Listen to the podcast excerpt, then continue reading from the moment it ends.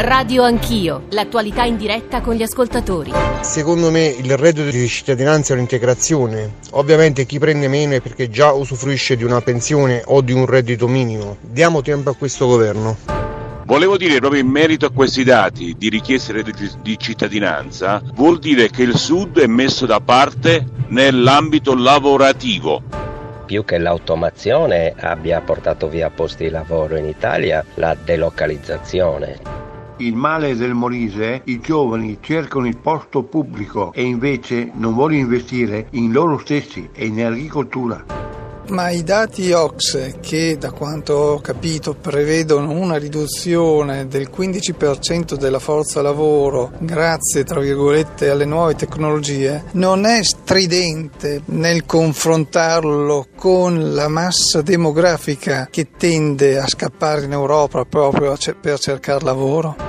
I corsi di formazione professionalizzanti e quelli di aggiornamento costano tanto, costano troppo, soprattutto ai professionisti, è, tutti, è tutto denaro che esce dalle tasche dei professionisti. Pochi sono gli incentivi garantiti dallo Stato in merito a questa questione. Le aziende fanno fatica a assumere perché a discorso dei corsi di sicurezza, corso primo soccorso, corso antincendio, corso sicurezza sul lavoro, che costano in media dai 150 ai 200 euro a cranio.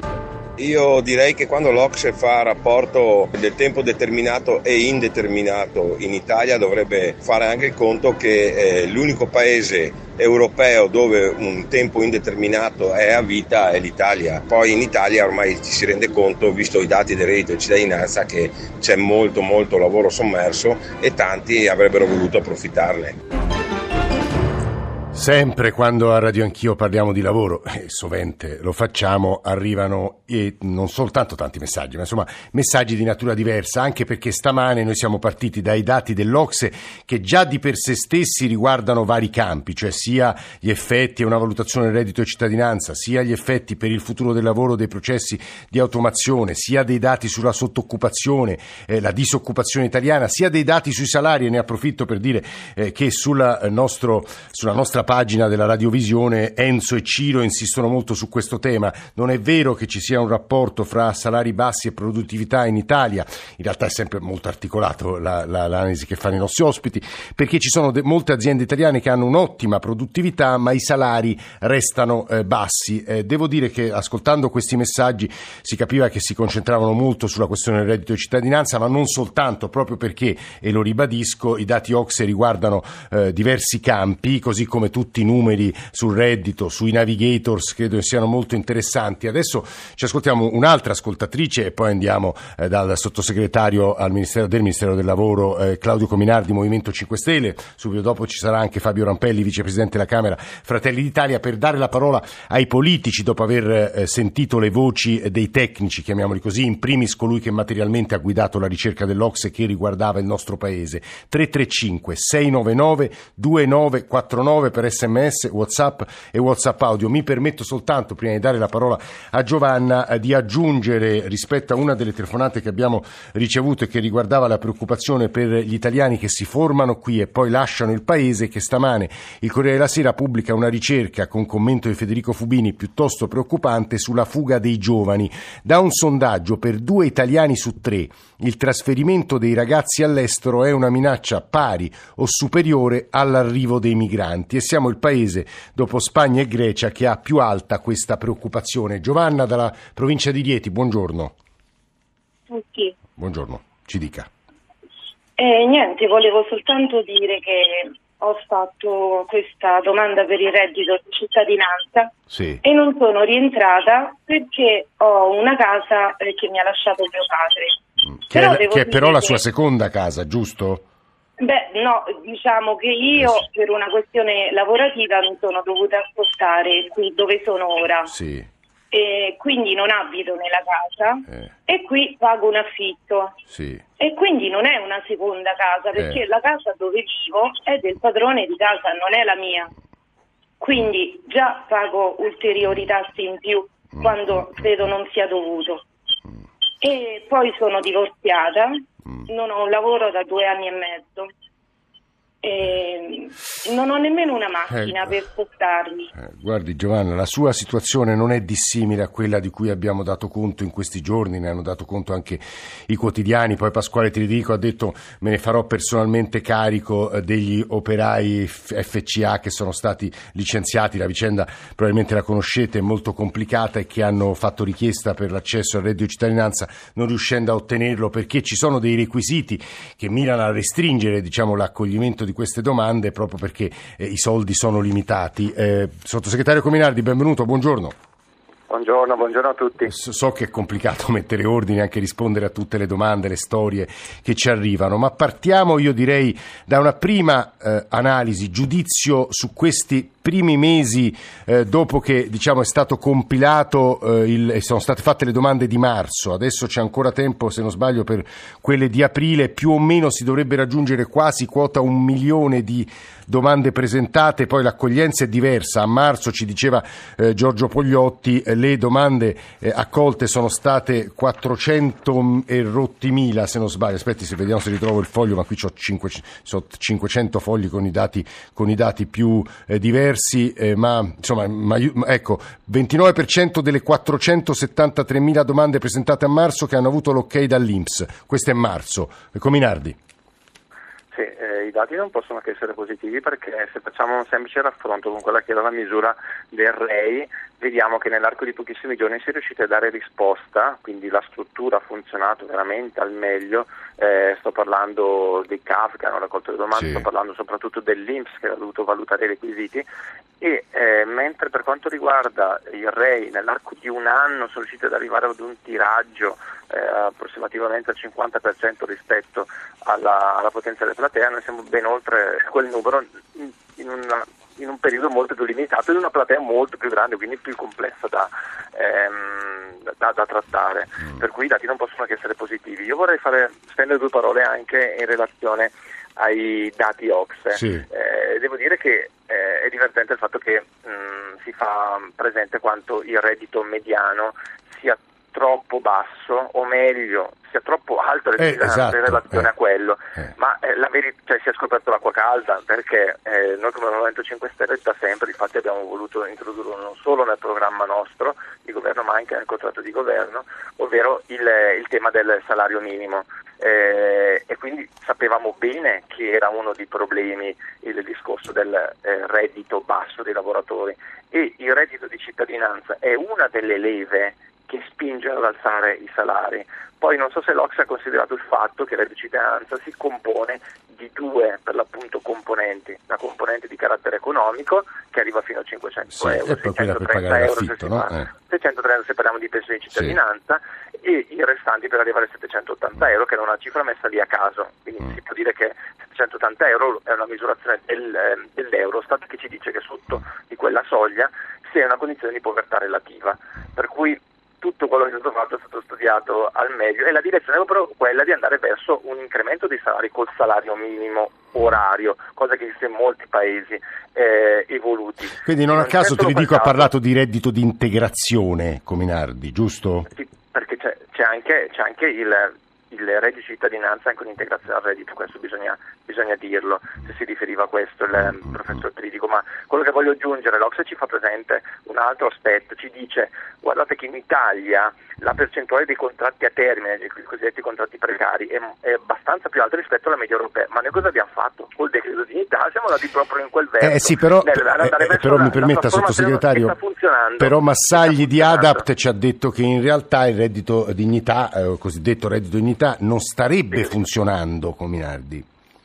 Ma eh, secondo me si sbaglia di grosso perché basta prendere i numeri. Andate a vedere quelle che sono le trasformazioni rispetto agli anni passati dei contratti a termine in contratti a tempo indeterminato. Sono incrementati più del 100%.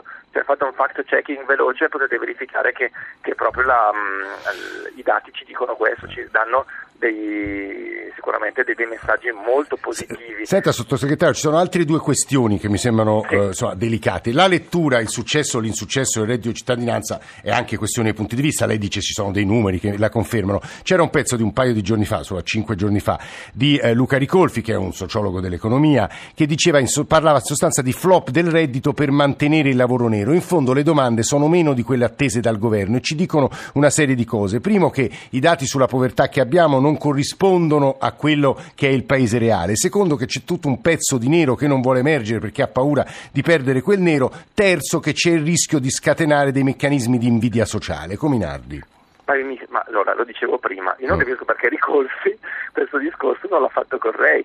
Il Ray, come si può dire che le domande sono troppo poche? Sono passate pochissime settimane e stiamo parlando di persone che sono, sono diseredati sociali, per cui hanno bisogno anche di un accompagno per iniziare sì. questo percorso di introduzione al programma del reddito cittadinanza. E in giro di pochissimi giorni si è dato risposta a un altissimo percentuale, percentuale di, della platea dei, dei, dei, beneficiari, dei potenziali beneficiari, cosa che per il REI non è accaduto, non si è ottenuto lo stesso risultato che noi abbiamo ottenuto in pochi giorni, loro manco in un anno. Cioè, voglio dire, quindi eh, quello di cui si sta discutendo sinceramente è fuori di ogni, di ogni logica. Sui navigators, Cominardi, 16.000 in corsa, la scadenza è l'8 maggio, dovrebbero arrivare 60.000 domande, anche lì sono molto significativi, credo, ma sulla sottosegretario se vuole mi corregga, i dati su chi ha fatto domanda, laddove stamane abbiamo scoperto che in percentuale della popolazione sono soprattutto le regioni meridionali a aver fatto domanda di reddito cittadinanza, ma anche le domande per diventare navigators arrivano quasi tutte dal sud, Cominardi. Sento un'inflessione del nord nord nelle sue parole, o sbaglio? Ma no, ma in realtà... No, lei di dov'è? Io sono, sì, sì, io sono eh, bresciano. Eh, che è la città più ricca e virtuosa d'Italia, questo ricordiamolo. La colpisce questo dato sulle domande, le richieste? No.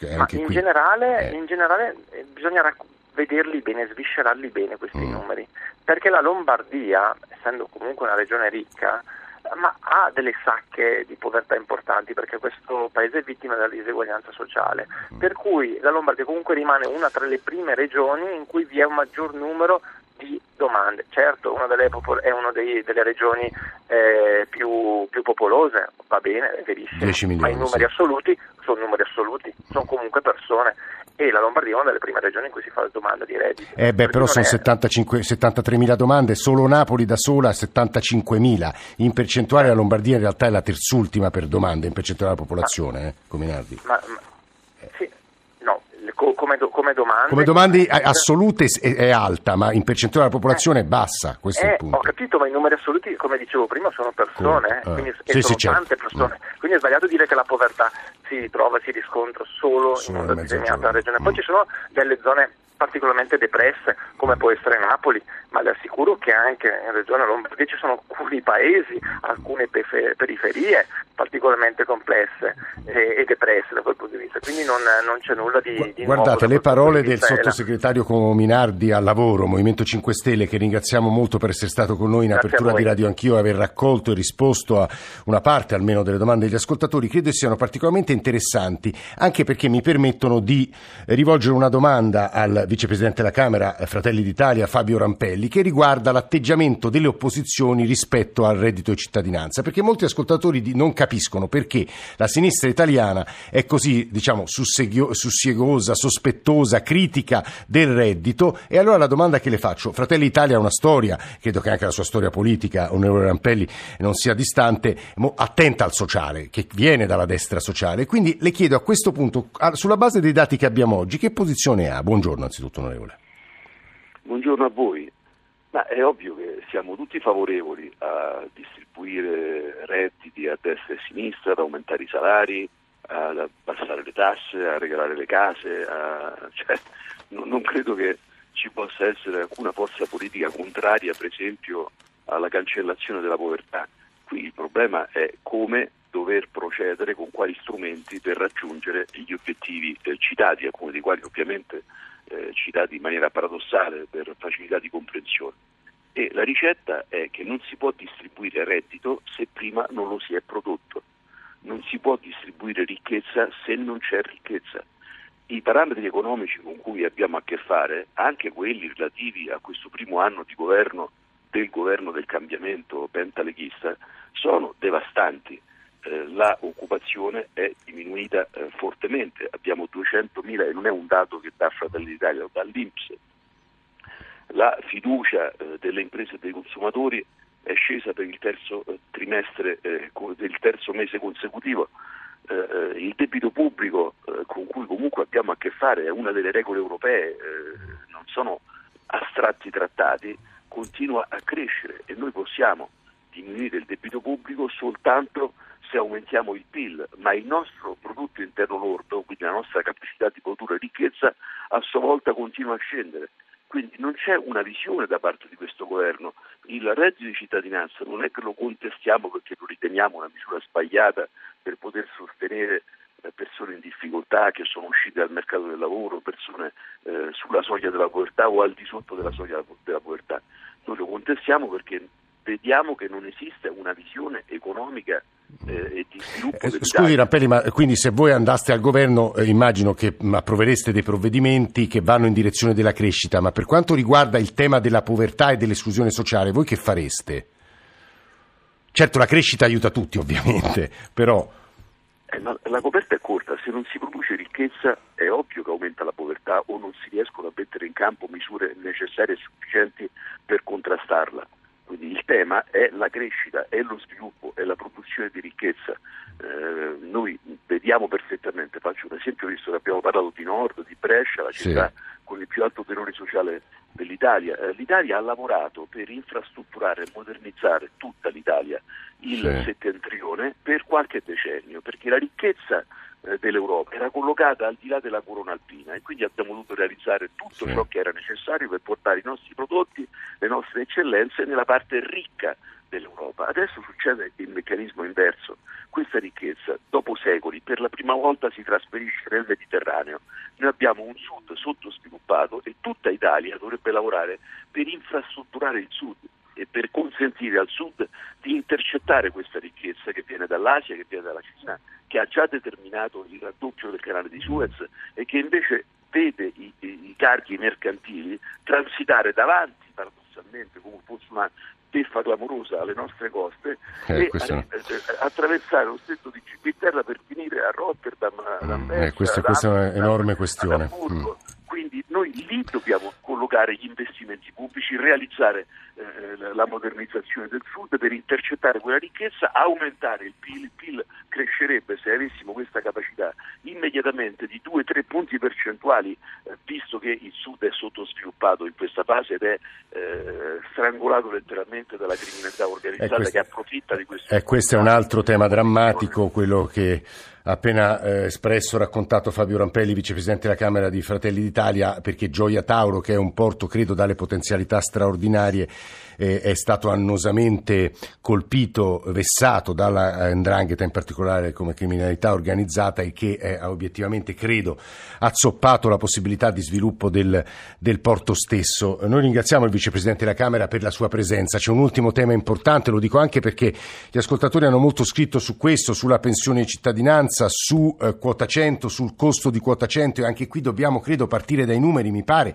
da quello che leggevo nelle ultime ore, che le domande accolte, le domande presentate presentate per aderire a quota 100 siano state 122.000. Siccome so che una delle persone che conosce meglio il mondo della previdenza, e mi riferisco a Alberto Brambilla, che è presidente del Centro Studi e Ricerche Itinerari Previdenziali, eh, anche in questa trasmissione eh, si era detto molto preoccupato per la costosità dell'iniziativa quota 100. Quindi alla luce di questi primi dati eh, chiede, gli chiederei un, un giudizio insomma, aggiornato. Professor Brambilla, che dice? Buongiorno, buongiorno, buongiorno a lei. Eh, sì, diciamo che la preoccupazione è aumentata anche perché aumentata. noi dobbiamo eh. considerare eh, non soltanto la quota 100 che è arrivata a circa 122.900 domande, sì. ma poi ci sono anche le altre eh, diciamo, iniziative che fanno parte del pacchetto di questo decretone cosiddetto.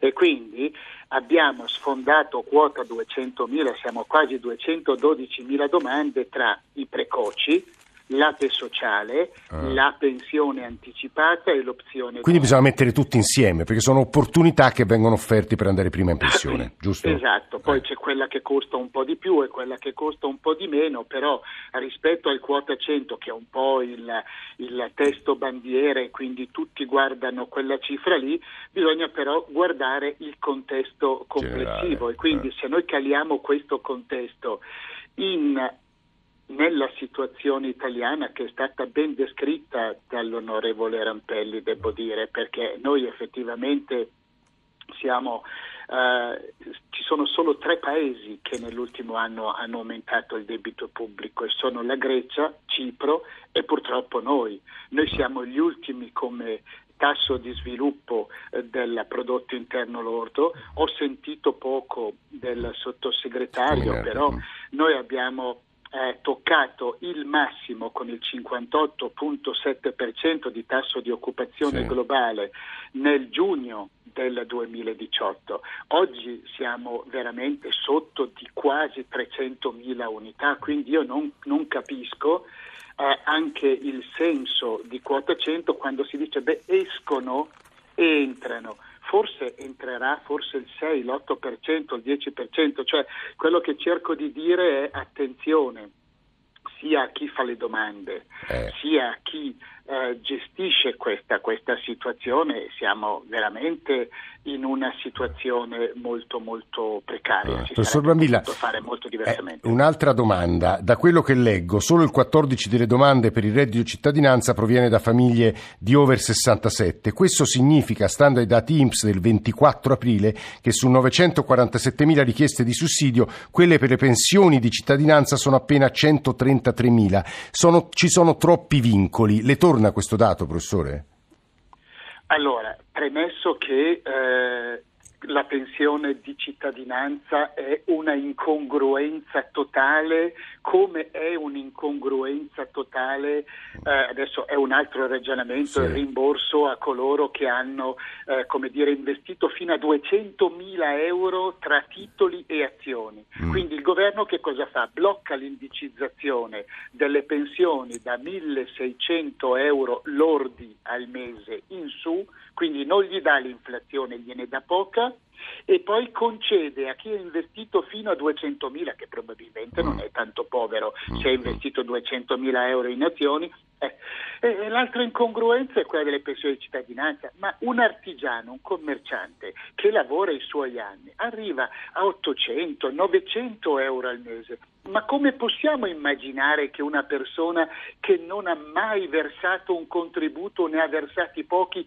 possa arrivare a 800 euro? Che esempio diamo ai giovani? Ma è meglio non versare, è meglio fare lavoro nero. Questo è un governo che mi pare stia incentivando il lavoro nero. Purtroppo mi spiace perché io sono da questa parte, però eh, no- no- eh, eh, bisogna fare una scelta, da questa parte o il bene al paese. E io scelgo questo, il bene al paese. No, da dire- questa parte Alberto Brambilla era un consigliere molto as- ascoltato anche del, del eh, vice premier eh, Matteo Salvini, ehm, è stato anche sottosegretario tanti anni fa di, di governi Berlusconi, lo dico proprio mm, anche per forse provare a dettagliare meglio quell'espressione da questa parte. Grazie per tutte queste analisi che ci avete fornito stamane. Adesso apriamo un altro capitolo che so molto caro agli ascoltatori, quella del prezzo della benzina nel momento in cui milioni di italiani sono in giro per il paese, del prezzo del petrolio, del mercato dell'auto, della trasformazione profonda del mercato stesso verso l'elettrico, ma insomma semplifico molto. 335 699 2949, pochi minuti, GR1 e torniamo assieme.